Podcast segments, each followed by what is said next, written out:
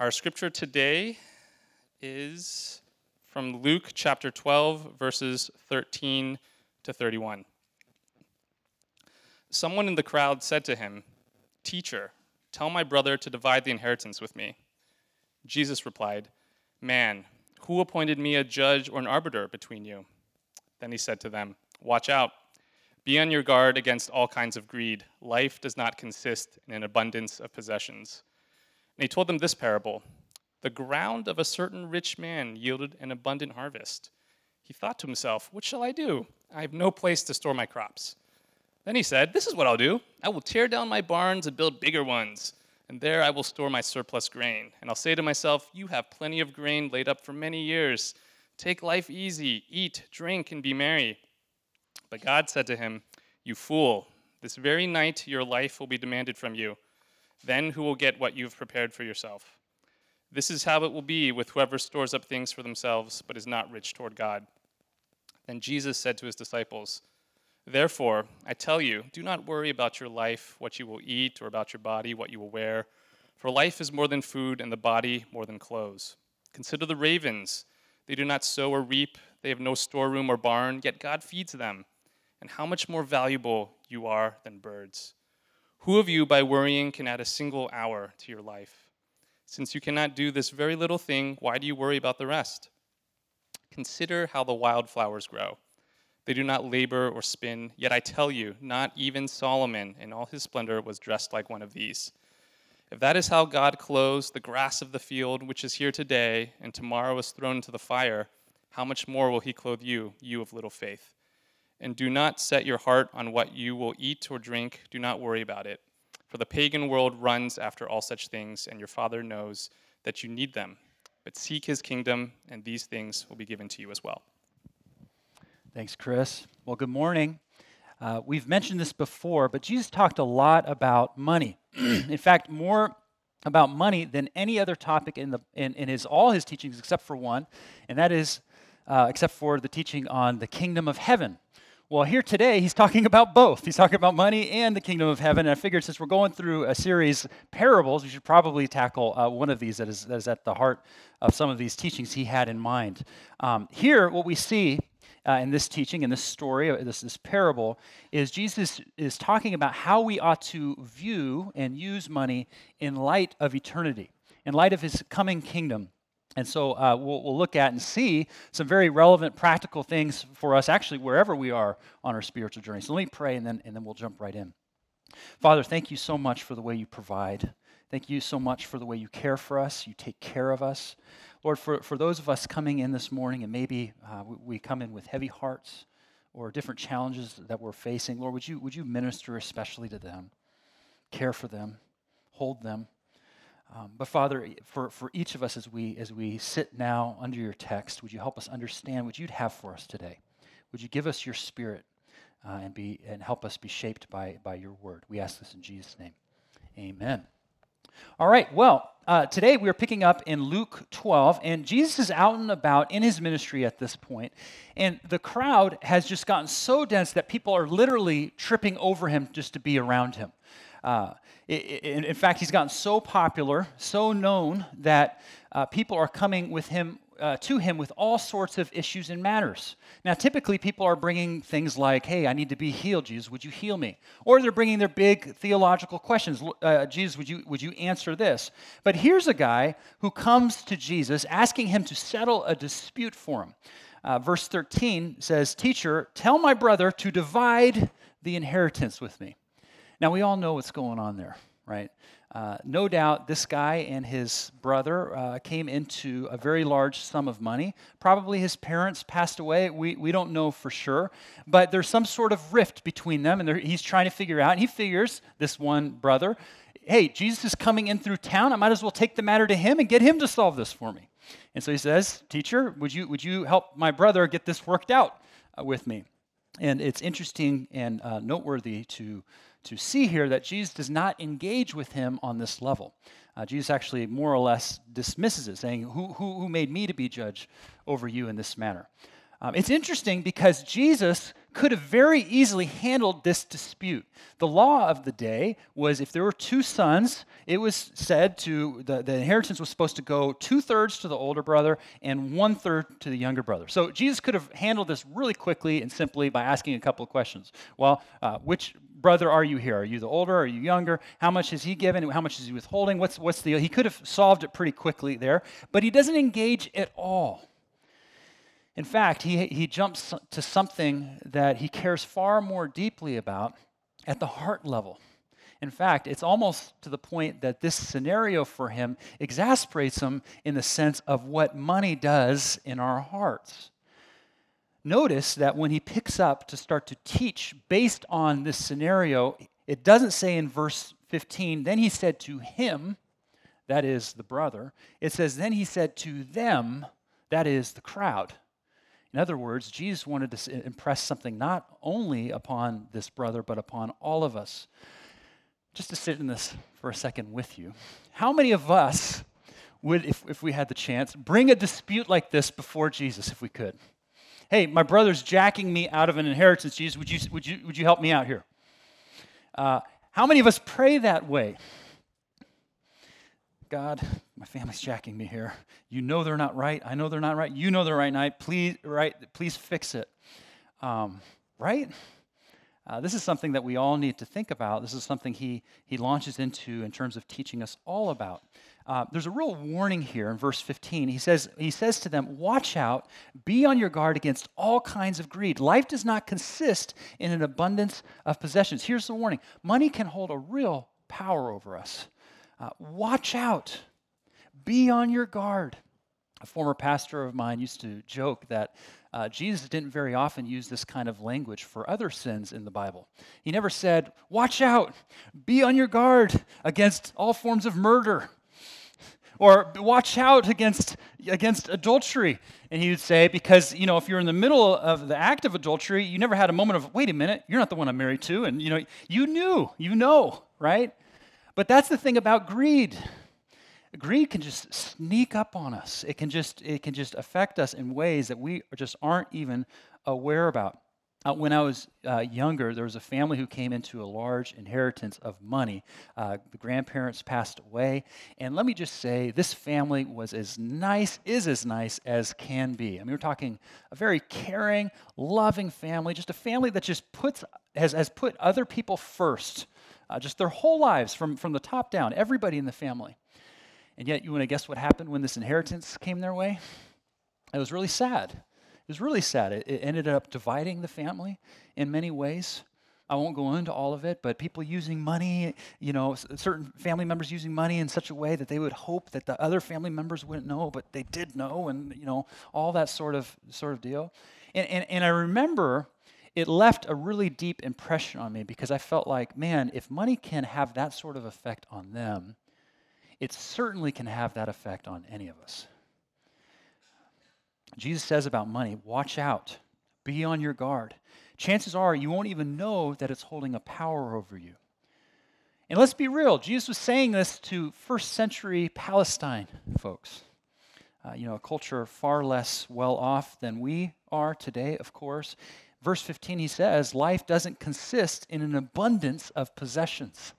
Uh, my news feed really you know convicts me for me. I'll have my phone and i'll be going through the, the news feed and i'll notice that a lot of the things that my phone just with its algorithm figures out that i would like to click on are these things of like 10 unreal amazon gadgets that you have to have. Ooh i've always wanted a temperature controlled ceramic mug or a self-watering plant or whatever whatever it might be. Um, not that i know these things. Um, Life doesn't consist of an abundance of possessions. I mean, I'd go so far, we've talked about this in the, in the past, I'd go so far to suggest that probably we need to start with the running assumption that that is something we need to think about, that there is something we need to watch out and be on guard against. Uh, someone said it like this If each of the brothers here had learned the real meaning of life and sought as its chief endeavor to be rich towards God, which Jesus talks about here in a moment, the question of possessions would have settled itself. The one brother would have been eager to share, while the other would have been careless about receiving. Uh, Jesus warns us that we need to watch out, that we need to be on our guard. Uh, that's the warning. Then he tells this parable. Verse 16 The ground of a certain rich man yielded an abundant harvest. He thought to himself, What shall I do? I have no place to store my crops. So he goes off and he buys bigger, bigger better uh, uh, uh, barns and storehouses to put all his surplus into, into it. And then he tells himself, Self, I say to myself, I made it. I'm going to live it up. I'm going to be merry. I'm just going to enjoy the fruits of my labor. And then look at verse 20. We pick up where Jesus says, But God said to him, You fool, this very night your life will be demanded from you. Then who will get what you have prepared for yourself? This is how it will be for whoever stores up things for themselves but is not rich toward God.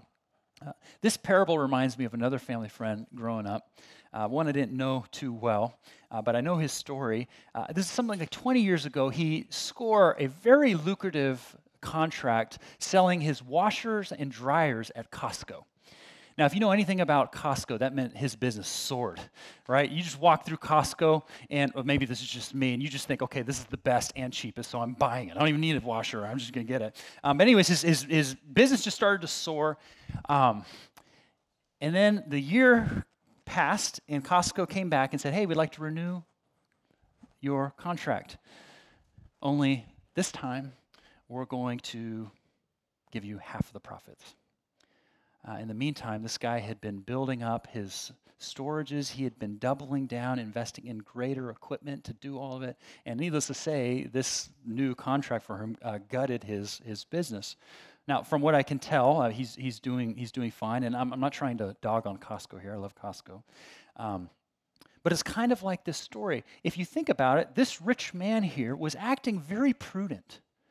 I mean, in verse 19, it says that he was looking ahead many years. He's planning, he's being smart with his money.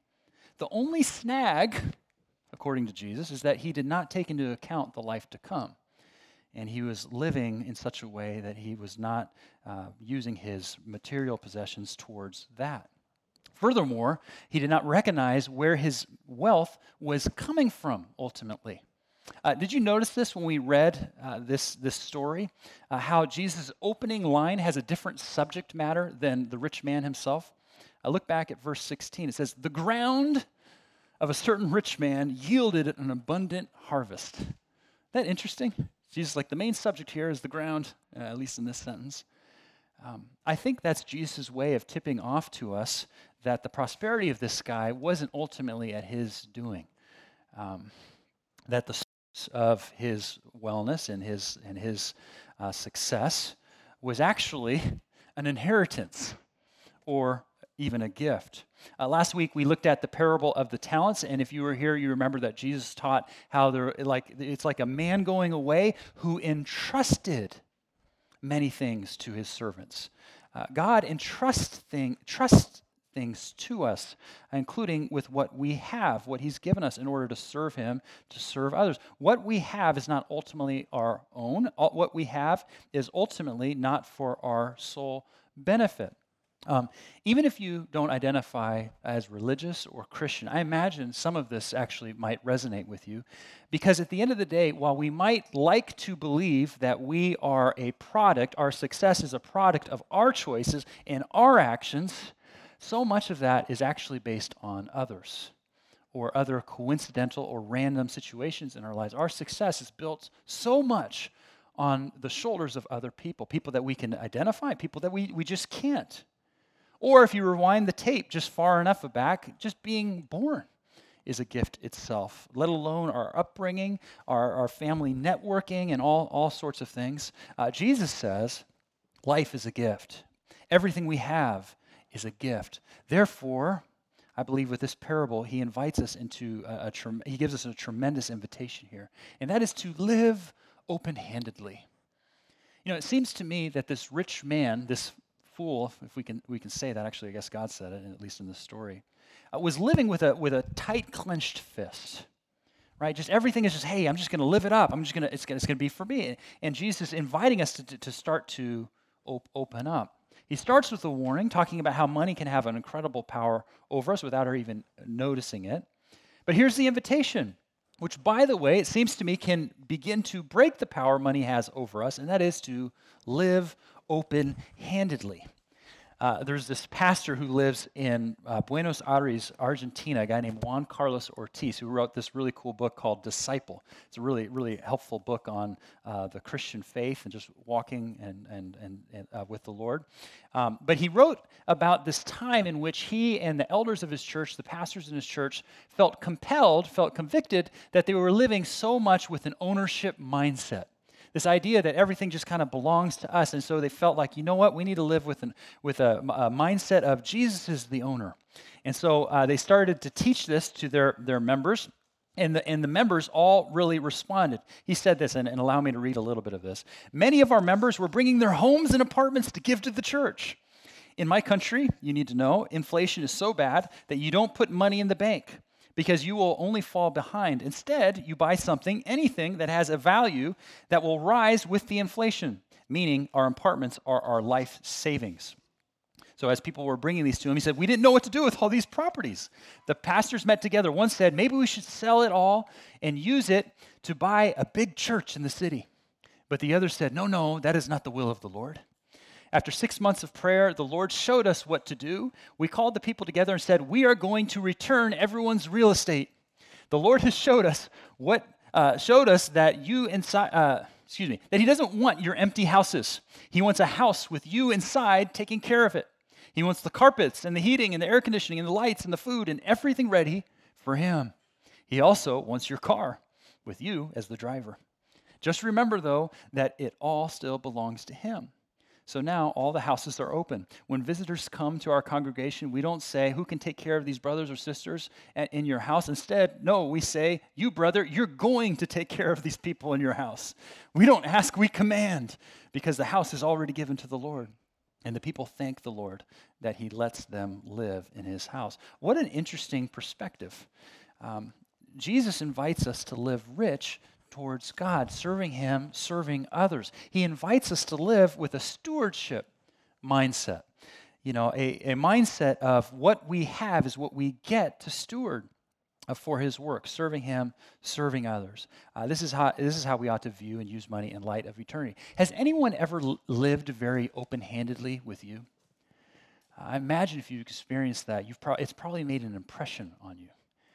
Um, Current wouldn't be here today if not for a number of churches living open handedly towards us in terms of resources. In fact, I have the privilege this week of traveling to two churches in the Texas area who have been from the very beginning of our story just really open handed with resources and just any, any number of other ways, just so sacrificial, so generous. In fact, one, one of these churches, I remember they had already said, okay, we're going to give you this amount for this year and that next year. And then they came across, they had a they had an over and above gift come into the church.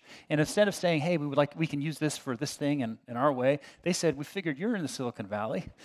you're a new church startup. You could probably use this sum of money. And I said, yeah, we probably we, we can. Um, in fact, this actually came on the same week. Some of you know the story that we happened to need a truck. We didn't realize we needed a truck to tow our stuff, and about the same amount that we needed that truck. Um, we've had other churches in the area. I think of Epic up in San Francisco. I think of Echo in San Jose. Churches that have an incredibly open handed uh, relationship with us, saying things like David, Cindy, anyone on staff or, or otherwise, current family. If you need anything, don't hesitate to ask. Our staff is just completely open to you. Do, do not hesitate to reach out. And it's, it's almost so much like a new paradigm that uh, I find myself at, at times saying, Are you sure? I don't want to keep asking. Like, I don't, are you? And uh, to which they always say, Are you kidding? Other churches did that for us. What's more important is that was, that's what God has done for us. And one church, actually, whenever this conversation comes up, uh, they have it so ingrained in their system that it's kind of like a banner song for them. They just respond, We just love to give because we can't outgive God. I mean, it's, it's crazy. The more we give, it feels like the more God is giving to us to give to others. And you know what that does to our hearts as a church family? You better believe it means it makes us want to be a church like that for other churches, uh, to live open handedly. Um, it's because of texts like these uh, before us that we have done our impact initiative every year even while we are still getting up and going, not yet self sustaining. We want to live by faith, giving into the community. We use some of the budget, church budget uh, to do that anyhow, but we want to every year, by the way, we're going to be doing this in a few weeks' time, uh, take an over and, and above. Uh, uh, offering or fund that we can give uh, to augment all our ministries in the community, helping the homeless, helping survivors of human trafficking, foster kids and families, um, couple of these, we're actually getting ready to do some exciting things this holiday uh, season, so be, be paying attention to that. The team is doing some awesome things. We'll, and again, we'll be launching Impact in a few weeks, so, so um, keep your ears uh, tuned to that. But how can we collectively, or how can you individually or as a family, be, quote, rich toward God? How can we live open handedly? Uh, that's the invitation here. Um, and I just can't help but think there are just any number of creative ways that we can join the Lord in this work. For instance, the holidays are coming up. How many people uh, tend to be alone during the holidays where we could maybe use some resources invite people in, host them? I know a few of you are doing that. Um, are there ways you can host people from work or maybe at your kids' school, either having them over or arranging park dates, whatever it might be? Or with the colder weather, are, are there different ways that we can bless those who are living on the streets? Uh, there's any number of, of, of, things that we can be a part of. Um, Maybe you can take the next step in trusting God with your finances through worship here at Current. Again, we want this never to be something that is out of a sense of guilt or obligation. Our hope is that what we give on Sunday mornings is for the Lord's work, giving spiritual nourishment to the body, creating community, fellowship, giving opportunities to serve both here with one another and also into the community.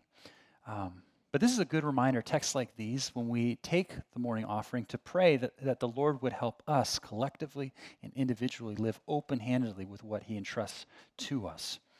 Um, and then the last thought here is Jesus invites us not to worry. Uh, there's, there's no need to worry because, because God will take care of you, He will take care of me. Uh, Jesus told his disciples, verse 22, Therefore, I tell you, do not worry about your life what you will eat, or about your body, or what you will wear. For life is more than food, and the body more than clothes. And then skipping down to verse 29. And do not set your heart on what you will eat or drink. Do not worry about it. For the pagan world runs after all such things, and your Father knows that you need them. But seek his kingdom, and these things will be given to you as well. Uh, there's no wor- need to worry, Jesus is saying, because God has you as you seek his kingdom first, he will, he will take care of you. This is a wonderful promise. But here's the thing about this promise I can't prove it to you. At best, I can inspire you. This is a promise. By very nature, we have to choose to step into and taste and see and experience on our own. It is a promise that requires trust. Um, and it's important noting here that when we trust Him, Jesus is saying He will take care of us, our needs, our necessities. It's not saying He will hook it up with the finest and nicest, latest and greatest, but He's going to take care of us. This is a promise that He will take care of you uh, with the things that you truly need as you seek Him, seek to serve Him and others with your finances, with your possessions, and everything else um, which as we go and follow him in this way, it's in these ways, is when he takes care of us in these ways, he is actually meeting needs that we would probably not otherwise typically think we need. Um, it's no secret that often the world's richest are not necessarily the happiest. Um, there's a lot of data out there on that, a lot of anecdotes out there on that. Um, there's undoubtedly many reasons for that, but Jesus says it this way it's because life does not consist in an abundance of possessions. And while the rich may not always be the happiest people on the planet, often some of the happiest people on the planet are the poorest. Now, I'm not trying to vilify wealth, I'm not trying to glorify poverty, but to make the point, life does not consist in an abundance of possessions. And Jesus is inviting us into trusting Him with it. Will we trust Him? My parents had uh, essentially uh, as a life verse, although they never called it that, uh, verse 31 here, a verse that has meant a lot to me uh, over the years. Uh, it's seek God's kingdom. Matthew's account says, Seek him first, seek ye first God's kingdom and his righteousness, and he will add all these things unto you. He'll take care of you. Uh, for my parents, that meant parachute dropping into Berkeley to start a church. And by parachute dropping, I, I mean literally moving there without hardly any resources, uh, living on their life savings. And by the way, having six kids in tow. Uh, one was actually in college at the time, so five at home, which I need to remind myself of from time to time when I start to complain about starting a church with two kids. Um, Anyways, why did they do that? Just because whoop de doo, we're going to do it? No, no. They felt a real strong sense of calling from God. And they talked to a lot of people to make sure that it wasn't just out of nowhere, that, yeah, this is something you, you should think about doing, consider. And ultimately, because they knew, they figured, they trusted, you know what? God's going to take care of us in our family. They trusted. I was reminded of this story this week because uh, somebody was asking about how I ended up in the place that I, I, grew up, this home that I was that I was in, a very nice home. But it was a miracle story how we ended up there because when we moved to Berkeley originally, uh, we were looking at all these homes in all these uh, parts of the city in school districts that were not, you know, anywhere near like kind of the, the top of the list, let alone the middle of the list, and just thinking, okay, how we can't even afford those homes. In fact, one of those school districts I was looking at as I was getting ready to, uh, you know, be a teenager in this, this area was in the national spotlight for stabbings at the school. And we couldn't afford it. So it's like, oh boy. And so, but I'll tell you, my, my parents in no glib way were just, you know what, the Lord's going to take care of us. And we saw the Lord do that in multiple ways, including, for instance, our getting into this home. Uh, there's a guy, there's a home that came onto the market, and my dad reached out to the guy. The guy found out that he was a pastor and said, "Hey, I'll go ahead and cut off, cut, cut down a couple hundred k off the price tag." That's a miracle, numerically speaking, but also in Berkeley. Usually, when they find out you're a pastor in Berkeley, as a, as a, as a prideful Berkeley person, they add $100,000 to the, the price tag. Uh, we ended up in his area that was just wonderful schools and all these sorts of things. I mean, I could, I could tell you story after story about tuition being paid uh, for schools. Uh, I could tell you different things about, uh, you know, all these wonderful things that the Lord took care of. God took care of those things, but you know what the greatest thing in all of that was? Maybe a biggest miracle probably in all of it is that my brothers and sisters, each and every one of them today, are all, each and every one of them, following hard after the Lord. If you know the statistical average for pastors' kids, you know that that's a miracle. Again, even if you're not religious. Um, and so, how do I see that? I can't help but see that being God honoring my parents' choice to follow the Lord, seeking his kingdom first. Now, is what we're saying here, if you do that, God will get you good schools, pay for the tuition, you know, these schools and seminary, which is even more expensive than regular school, you know, all these sorts of things, you know. Uh, and then if you do this, you know, your, your kids will follow. That's not what we're saying. What we are saying, actually, what Jesus is saying, though, is seek his kingdom first, and he's going to take care of you in the ways that you truly need, in the ways that you, that you really need. Uh, that's the invitation. But this is only a promise that you can, you can taste and see for yourself because it's based on trust. It's based on worship. Worship. Trust. Why should I trust this Jesus guy? You should trust this Jesus guy because he not only taught these things, he lived and died them. The gospel of Jesus Christ is though he was rich, he became poor to give us true riches in himself to restore our relationship with God the Father. The gospel is Jesus left as much wealth as you or I could ever accumulate and more in heaven to come and live among us, and by the way, to live among us poor. And then, if you talk about you know living open-handed, I don't care what page of the gospel accounts, Matthew, Mark, Luke, or John, if you just kind of pick a page by random, stick your finger down, look at a story of Jesus, you see Jesus living open-handedly with each and every person he came across uh, just constantly pouring out of himself to serve his Father, to serve others, to care for them. Uh, that is what he did for us. And this is what he invites us into. As we put our faith in him, he has made a way available back to him possible. That's the truest, greatest riches we can talk about here. That is the gospel. The good news of Jesus Christ is because of what he did for us on the cross, dying for our sins, we can have a, a, relationship made new with our Heavenly Father and live with him forever and have life even now. Um, but it doesn't just remain there. he then invites us into sharing these true riches with those around us. Um, and actually, we have this thing called earthly money to help us do that. Uh, money isn't all bad, possessions aren't all bad.